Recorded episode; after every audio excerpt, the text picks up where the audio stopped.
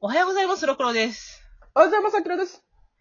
えー、やっぱりセブンシーズといえば触れておかねばいけない、ある意味主人公、うん。荒牧さん。荒牧さん来た、荒牧じゃけ来たね。う荒牧さんさ、バサラで言うとさ、あれじゃない、ん。アゲハじゃないあー、うーん。う私、ーん、であもの、序盤の方がアゲハかなと思って。でも後編って結構、あ、うん、荒牧さんってほんまにこの人死にたいのかなってずっと思ってた。うん、うん。ちょっとそれはアゲハと違うかなとは。なんかポジション的にってことだよね。あのヒロインである花うん。と恋愛ではないけども、うん。重要な、だ大事な男性っていうか、尊敬してる男性っていうポジションでいるやんか。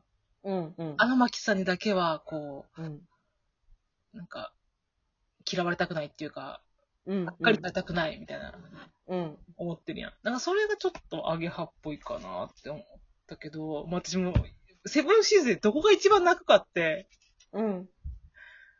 あの、冬チームが、うん。まあ、荒牧さんのチームよね。その荒牧さんのチームが、まあ全滅してしまうと。うん。うん。で、15年間さまようわけよね。犬と一緒に。うん。で、やっと出会えた夏 B チームの、うん。セミマル、夏、嵐。うん。でもう、荒牧さんとしてはものすごい嬉しいよね。嬉しいよね、やっと会えた15の。年ぶりに人に会えてるわけやから。うん。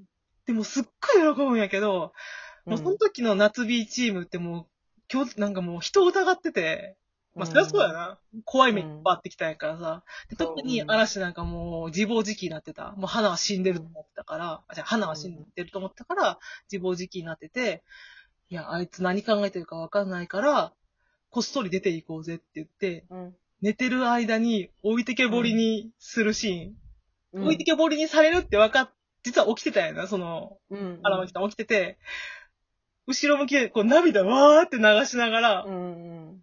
3人去っていくのを、うん。なんていうか、気をつけてねって言って、見送るやん。ん。うん。もう私、もうあそこ一番泣くのよね。 なんか、ややっと出会えたのに、拒絶されるっていう。うん。うん。まあ、ね、冷静に考えればわかるんだけど、まあ、タイミングが良くなかったんだよね。そうそうそう。で、その後に花と出会うやん。すぐに。うん。うん。で、この人のために生きていこうと思ったって、荒牧さんが言って、うん。春チームとかにこう歓迎されていくうん。のが、ああ、もうよかったね荒牧さんって言って、もう絶対に泣くのよ、あそこは。確かに。だって、そもそも荒牧さんのチーム、冬のチームってさ、まずその他の全部のチームよりも15年前先駆けて回答されちゃって、しかも、最初のうちに7名のうち3名が回答に失敗して死亡してるんだよね。うんだから、本当えっ、と、荒牧さんと、その、誰だっけ、あの人。吹雪さんと、みつるさえっ、ん。と、みつるさんか、そう。うがもうほんと3人で、3人だけでこう、ワイワイやってたのに、あの2人が死んだ時のもう絶望感がまずさ、あるじゃん。ある。うん。なんか、なんかさ、なんか、あの3人の感じすごい好きだったの。なんか。わかるわかるわかる。うんうん。みんな仲良くて、で、みつるさんとふぶきが、こう、いい感じで、でそれを、微笑ましく見てる荒牧さんもすごい好きだった。うんうんうん。でも、二人が亡くなって、本当に一人になって、そこから15年間一人でいて、やっと会えたと思ったら拒絶されて、で、それは私、いつ、なんか、騎士燃料っていうか、いつ死んでもいいって思っちゃうなって思うもん。それは。思っちゃう常もんに死に場所を探してるみたいなさ。うんうんうん。でも、誰かのために死にたいと思ってる人。そう、そう、そう。うん。どうせこの命を使うなら何かのために死にたいっていうう。ん。だからもう死亡フラグビンビンだったから私もどっかで死ぬんじゃないかってずっと不安やって。そう、そう。おー、死ぬ荒牧さん行くみたいなとこ結構あったもんね。うんちょいちょい。でもうん、正直、12巻を過ぎてからの荒牧さんを見てたら、あ、これ多分殺さんやろうなと思ってた。うん、うんう。ん。荒牧さんを、だからアゲハは、正うん直死んだやん。うん。アゲハは死んだけど、荒牧さんは多分生かしてこのまま、うん。あ生きることに対しての希望を見出させようと、田村先生がちゃうかなと思ったの。だから、どんな危険な目にあっても荒牧さん死ぬと思わんかったの、ずっと。うん、そうだね。なんか、あれは本当に裏主人公みたいなところあると思うから、うんうなんんかこの人が死ぬことで終わったら、それは多分なんか、本当に書きたかったことを書けないんじゃないかなと思なっんて。か死をテーマにするつもりではないんだろうなと思って。うん。うん。なんか私はあの、あれ、銀トリコ先生のさ、君を死なせないためのストーリーで好きなセリフがあってさ、うん。あの、なんか、人生なんて大体どこも地獄なのよと。うんうん。で、だったら好きな地獄を自分で選ぶの、いい自分で選ぶのよっていうセリフがあるんだけど、うん。なんか好きな地獄を選んだんだなって思った。もうんうんうう、ん。荒牧さんが。その、生きてるだけでもしんどいし死にたいんだけど、でもなんか、だったら好きなように生きたいというか、なんか、自分らしく、自分の好きなように生きて死んだらいいけどっていう、なんか、なんだろう、この破れかぶれ感うんうんうん。うん。別にその果てで死んでも悔いはないんだけど、でも、なんかこう、どこかしらでやっぱ生きたいって気持ちもあるん、捨てられないんだろうな、と思って。誰かがさ、最終回あたりに言うやんか。私ずっとこう、荒牧さん死にたいだけじゃなくて、実はその、うん。もともと甲子園そういそるうほどそのう。すごいピッチャーやったよな。ヒーローうん甲子園のヒーローやったから。そうそうそう。うんずっと目標を立ててやってきた人間だから、目うん標を、こう、だから、死、どこかで死ぬっていうところも目標であるんだ。あいつはなんかもう、あーみたいな、強戦士だって言われるやん。あああ。確かあー、そっかって思ったの、なんか。うん。あ、強戦士、バーサーカーね。ううんん。、うん、うん。うん。言われた。確かに。うん。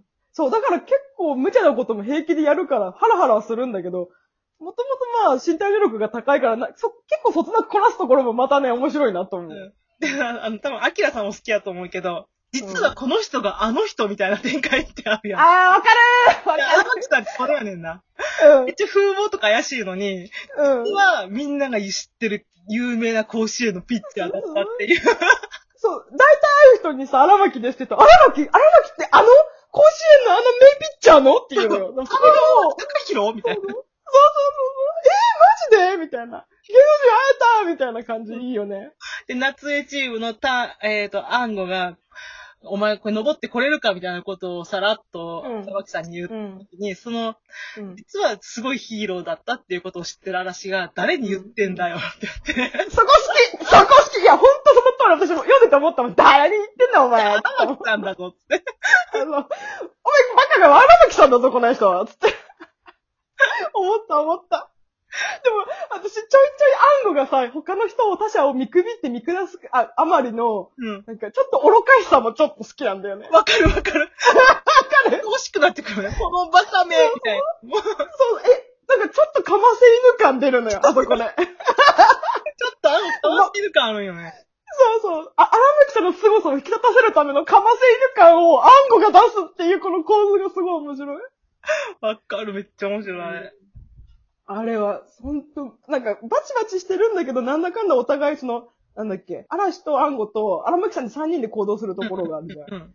そこで、結構お互いさ、動きを見てて、うんなんか、嵐は、アンゴは、ああ、動いてる、全部、記憶するんだ、全部覚えろ、彼の真似をしろ、みたいなところとか、なんか、お互いがお互い、その、あんまりいい思いでは見てないんだけど、いいところとかをちゃんと評価してるところがいいな。うんうんうん。うんあれいいよね。あの、学んでいきたいと思います、私も。本当あの3人めっちゃおもろかったよね。気ま面ずい。白 い。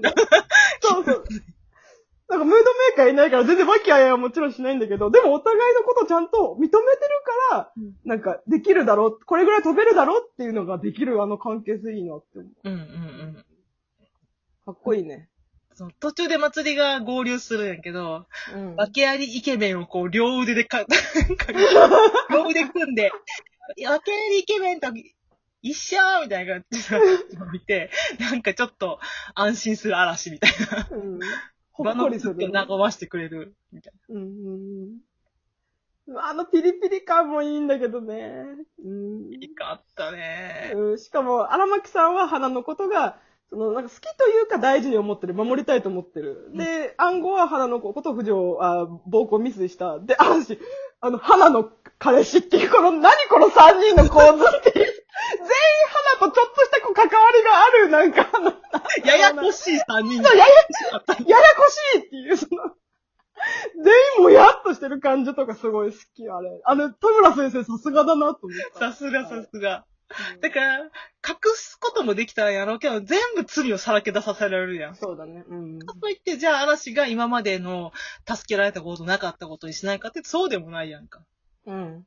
で、セミマルとかやったら、もう、え、あいつそんなことしやがったんか、もっとあいつの悪事、もっと白状させちゃる、みたいな。 ポジティブだな多分白状したとしても、おい、お前やっぱりその自分が救われてきた、助けられてきたっていうのがあるから、うんうん。うん、あ、わかるね。うん。うん。まあ、一瞬声若聞いて。干うんお今お互い多分途切れてる。多分、これ乗ってないんじゃないかっていう不安があるよ。今は大丈夫や。うん。うん。まあ、あの、とりあえずその、面白いっていう話です。 さっきから面白いとしか言ってないんだけど面。白いとしか言ってないなうん。ぁ私、意外に後半の方が好きかも。うん、わかる。うん、話が乗ってくるよね、すごうんく。前半はちょ、中盤はちょっと、ん誰だかな誰だかなっていうか、ご都合主義になっちゃったかなって一瞬思ってんけど、ん、前半と後半の盛り上がりがすごいなぁと思った。うん。うん。でで、ここのの、やっぱ登場人物が揃ってからの方が面う白んいかうら。んうん。そうそう。うでん、やっぱりその通信してて顔がわかんない。あ、でもなん、なんとかチームの誰々です。って話は聞いてたわけやん。あ、あなたうがんみたいな。うん。ここでやっと出会うかみたいな。うん、うん。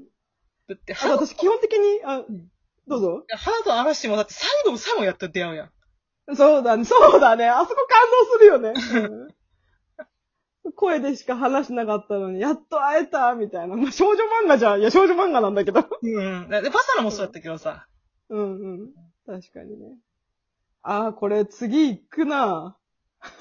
誰のこと喋ろういいや、や。 もうあ、じゃあやめるいや、まだ喋ることあんありたい、あるねんけど。あ、あるある。オッケーオッケー。じゃあオッケー。じゃあまた。